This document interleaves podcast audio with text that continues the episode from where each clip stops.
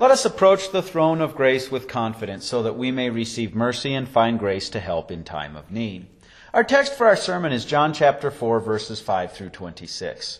So he came to a town in Samaria called Sychar, near the piece of land Jacob gave to his son Joseph. Jacob's well was there. Then Jesus, being tired from the journey, sat down by the well. It was about the sixth hour. A woman from Samaria came to draw water. Jesus said to her, "Give me a drink." His disciples had gone into town to buy food. The Samaritan woman said to him, "How is it that you, a Jew, ask for a drink from me, a Samaritan woman? For Jews do not associate with Samaritans." Jesus answered her, "If you knew the gift of God, and who it is that is saying to you, 'Give me a drink,' you would have asked him, and he would have given you living water." "Sir," she said, "you don't even have a bucket, and the well is deep, so where do you get this living water? You are not greater than our father Jacob, are you? He gave us this well and drank from it himself, as did his sons and his animals." Jesus answered her, "Everyone who drinks this water will be thirsty again, but whoever drinks the water I will give him will never be thirsty ever again. Rather, the water I will give him will become in him a spring of water bubbling up to eternal life."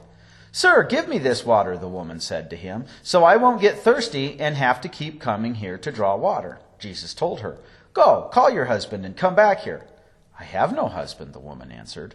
Jesus said to her, "You are right when you say, 'I have no husband.' In fact, you have had five husbands, and the man you have now is not your husband. What you have said is true." "Sir," the woman replied, "I see that you are a prophet. Our fathers worshipped on this mountain, but you Jews insist that the place where we must worship is in Jerusalem." Jesus said to her, "Believe me, woman, a time is coming when you will not worship the Father on this mountain or in Jerusalem. You Samaritans worship what you do not know. We worship what we do know, because salvation is from the Jews. But a time is coming, and is now here, when the real worshipers will worship the Father in spirit and in truth. For those are the kind of worshipers the Father seeks. God is spirit, and those who worship him must worship him in spirit and in truth." The woman said to him, "I know the Messiah is coming, the one called Christ. When he comes, he will explain everything to us." Jesus said to her, "I, the one speaking to you, am he." This is the gospel of our Lord. Do you realize how much of our sermon text applies to our doing evangelism today? You see, the Samaritans, six hundred fifty years before Jesus Christ was born, roughly rounding around, were people who the northern kingdom of Israel had continually chased after Baal. That's why God sent Elijah and Elisha. And, and finally God says, "Enough." And he lifts his hand of protection, allows the Assyrians to come in, and they wipe it out. Basically, they haul the Jewish people off, and they leave behind the poorest people, but they import in people from the Medo-Persian kingdom. And they intermix with the people, and they invent their own religion. This is the Samaritan religion. They only accept the first five books of the Bible. How many people today live in America who have a Christian-like religiosity because they've had contact with it, yet are in a false religion? How many people today are in homegrown cults that, like the Samaritan religion, are based on portions of the Bible, but they miss it? They miss the salvation by grace. Even more so, when Jesus asks the woman for a drink, she asks that question, "How is it that you, a Jew, ask for a drink from me, a Samaritan woman?" You Jews look down your nose at us.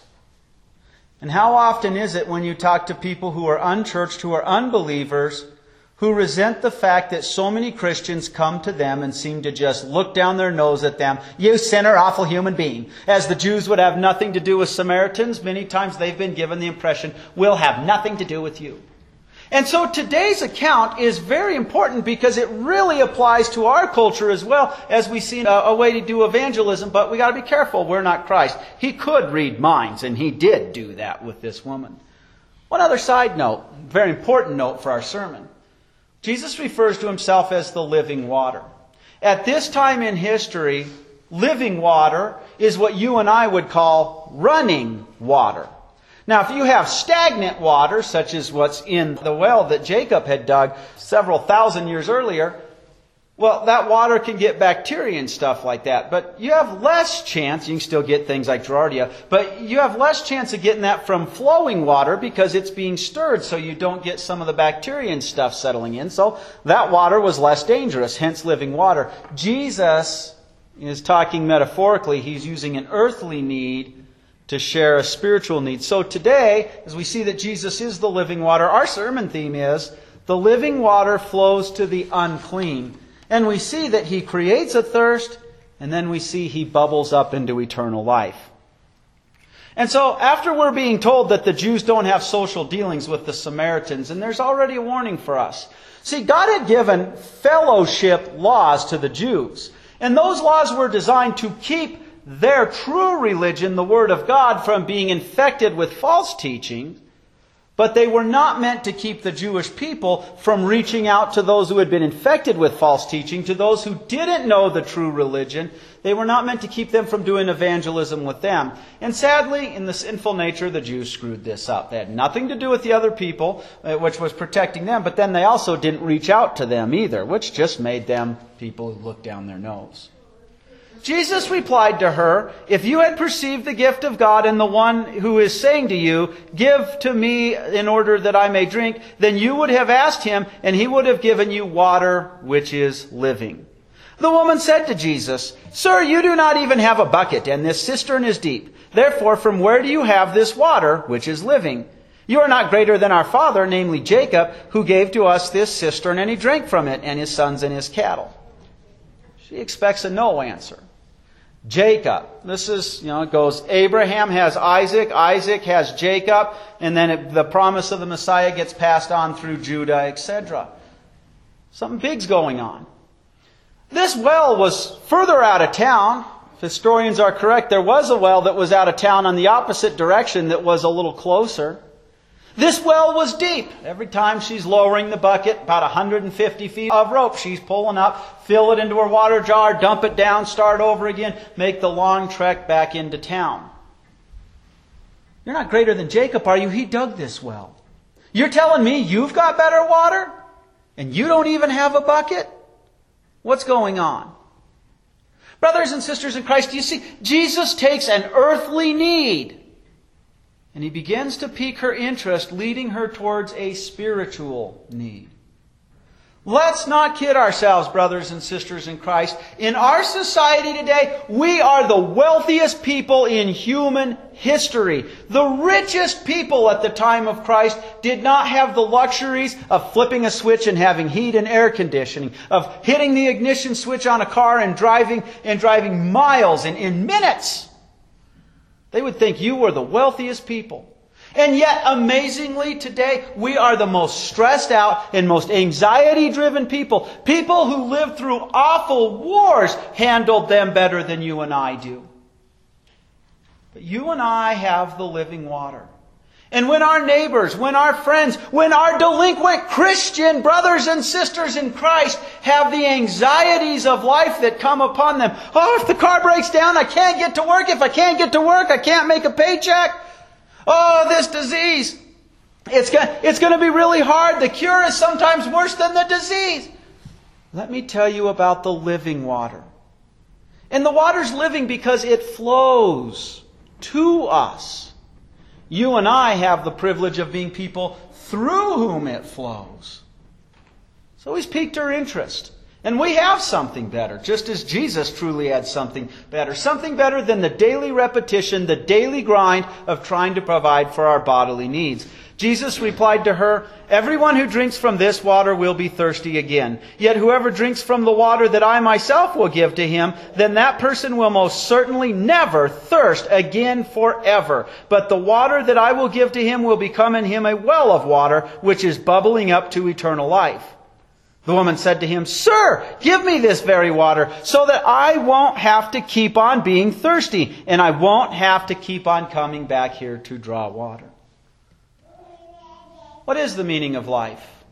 If you ask most people, they're not prepared to answer it.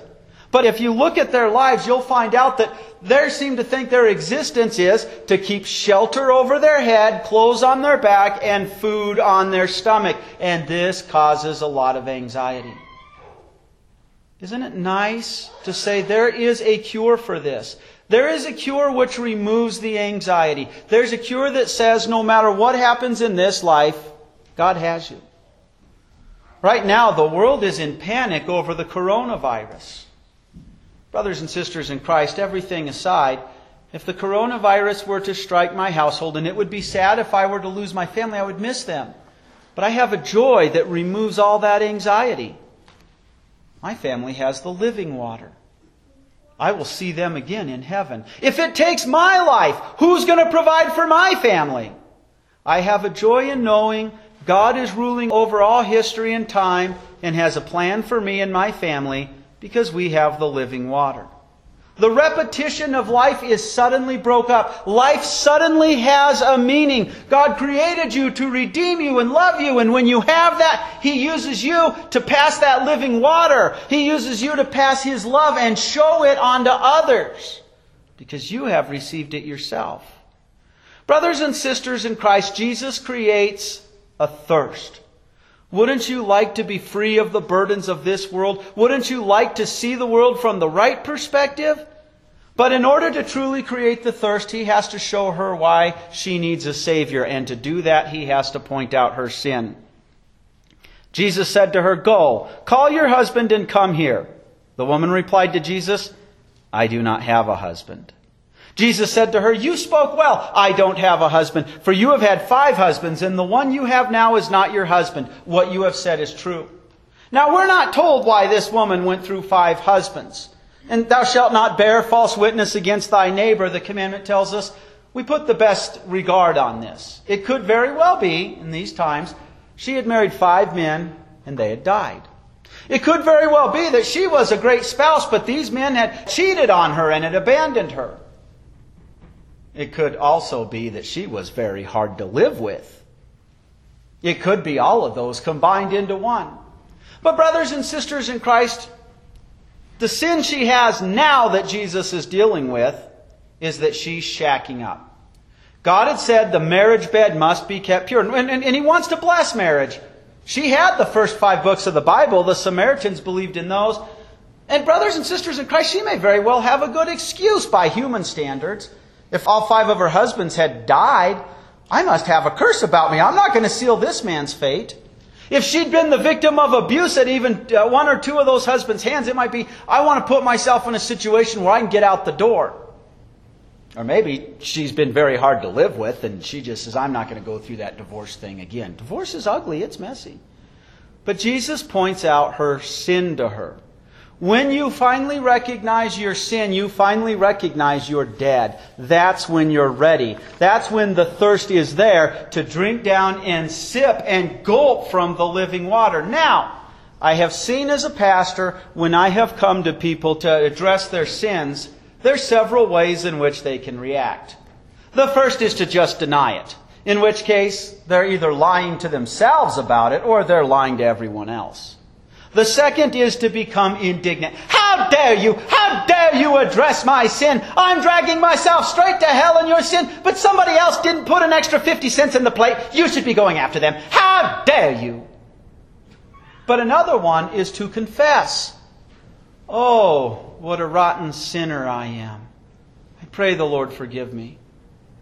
And the last way I've often seen is the dodge. Is that a rabbit over there? And then duck out of there, right? It seems like this woman is dodging. That's what it seems like. But brothers and sisters in Christ, Jesus has just read her mind.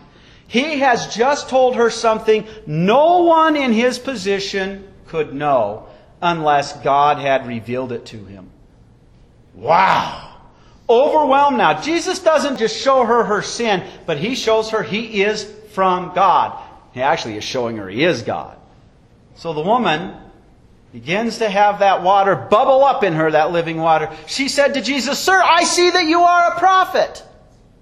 You're clearly from God. You have the Word of God. Otherwise, you could not read my mind." Now, there's a major difference between the Samaritans and the Jews. They, the Samaritans worship on Mount Gerizim. So let's, let's combine this and find out which one of these religions is true, since you're a prophet from God. So she says, Our fathers worshipped on this mountain, and yet you people, that's the Jews, continue saying that the place where it's necessary to worship continues being in Jerusalem. The living water has bubbled up in her, and now her heart is open up, and she says, what's the true religion? People today, as I already mentioned, they have a religiosity, and they pick and choose what they want to believe, and it never dawns on them, if you're making up a religion, you're doing just that. You're making your God, and if you can make a God, it is no God. Lord, you're a prophet. Straighten me out, please, sir. Jesus said to her, woman, believe me, the hour is coming when you will worship the Father neither on this mountain nor in Jerusalem. You yourselves keep on worshiping what you have not perceived. We ourselves, that's the Jews, continue worshiping what we have perceived, since salvation is out of the Jews. It's out of the Jews because they had the Word of God. The Pharisees had screwed it up. The Sadducees had screwed it up. But they had the inspired Word of God. The Samaritans had rejected it. They only took the first five books of the Bible, and they had to do some dancing with those as well. But the hour is coming, and now is, when the true worshipers will worship the Father in the sphere of spirit and truth. Now, you've often heard me say we have to pay attention to the prepositions in the Bible. And this is that preposition hen, which says there's a fence. Anything inside that fence is it. Anything outside of it is wrong. And here he says spirit and truth. And he continues, for those are the kind of worshipers the Father seeks. God is spirit, and it's necessary for those who continue worshiping Him to keep on worshiping in the sphere of spirit and truth. Now, what He means by spirit, we have to understand. When the Holy Spirit comes and creates faith in our heart, how does He do it? He does it through the Word of God. And the Word of God is truth. The devil has come to us and made us believe lies. Lies like your righteousness saves you. You follow the right laws and then you'll be saved, instead of Jesus saves you. The Holy Spirit has worked through that message and connected you to it. God's Word never gives us permission to teach it falsely. It never gives us permission to monkey with it. But people associate worship with places. The temple. The temple was pointing to the fact that the wages of sin is death, and that the Lamb of God, the unblemished, the perfect sacrifice, God Himself, the Messiah, would come. And Christ had come. And the temple is about to become obsolete, because Christ is two and a half years roughly away from giving that sacrifice of His life and rising again. You and I do not have to go to Jerusalem to worship God. That location no longer has any modern significance. It's the place where the Savior was crucified. Locations don't matter. Formalism don't matter. God makes it clear He wants us to come together, and He wants us to encourage each other, but He wants it to be in spirit and truth. And that is when we come, knowing we're sinners, to have our sins removed by entrusting them to the Lord, and knowing the truth that Jesus, true God, has removed our sin. Too often we start talking about the kind of worship we want, and the kind of sermons we want, and who is the God that's being worshipped? This is what I want. We're making ourselves God. We have to be very careful. God has given us freedom. We don't have to worship on Sunday. We can gather together to worship Wednesday at midnight if that worked for us. We could gather together any place we want to, because Christ is what it's all about, and we worship in spirit and truth. And when you understand what that means, Jesus has truly, the water of life has bubbled up into eternal life, and we keep coming, we keep confessing our sins to God, and God keeps telling us, I've removed them, and He keeps us strong in that faith, that Holy Spirit working through that very message. The woman said to Jesus, I have perceived that the Messiah is coming, the one who is called Christ. Whenever He should come, that one will most certainly thoroughly declare to us all things. Jesus has just rung her bell. Everything she grew up, the real worship is up there on Mount Gerizim and everything. He says, that doesn't even matter. The time is coming and is now here. I'm going to abolish all that. Oh, okay, that's a lot to take in. But when the Messiah comes, He'll straighten it all out. Her heart has been thoroughly prepared. The living water has sent the Holy Spirit. And Jesus said to her, I, the one speaking to you, am He. Brothers and sisters in Christ, it's not part of our lesson today, but the rest of the story goes like this. The Holy Spirit's in her heart, and she runs through town, an excited evangelist. Come see the man who told me everything I've ever thought. This is the Messiah. Jesus came specifically for the Israelites, who were then to reach out to the non-Israelites. But the town asks him to stay, and he stays for two days before he continues on going up to Capernaum to reach out to the Jews. He bubbled into this woman as living water. She shared that living water immediately in excitement.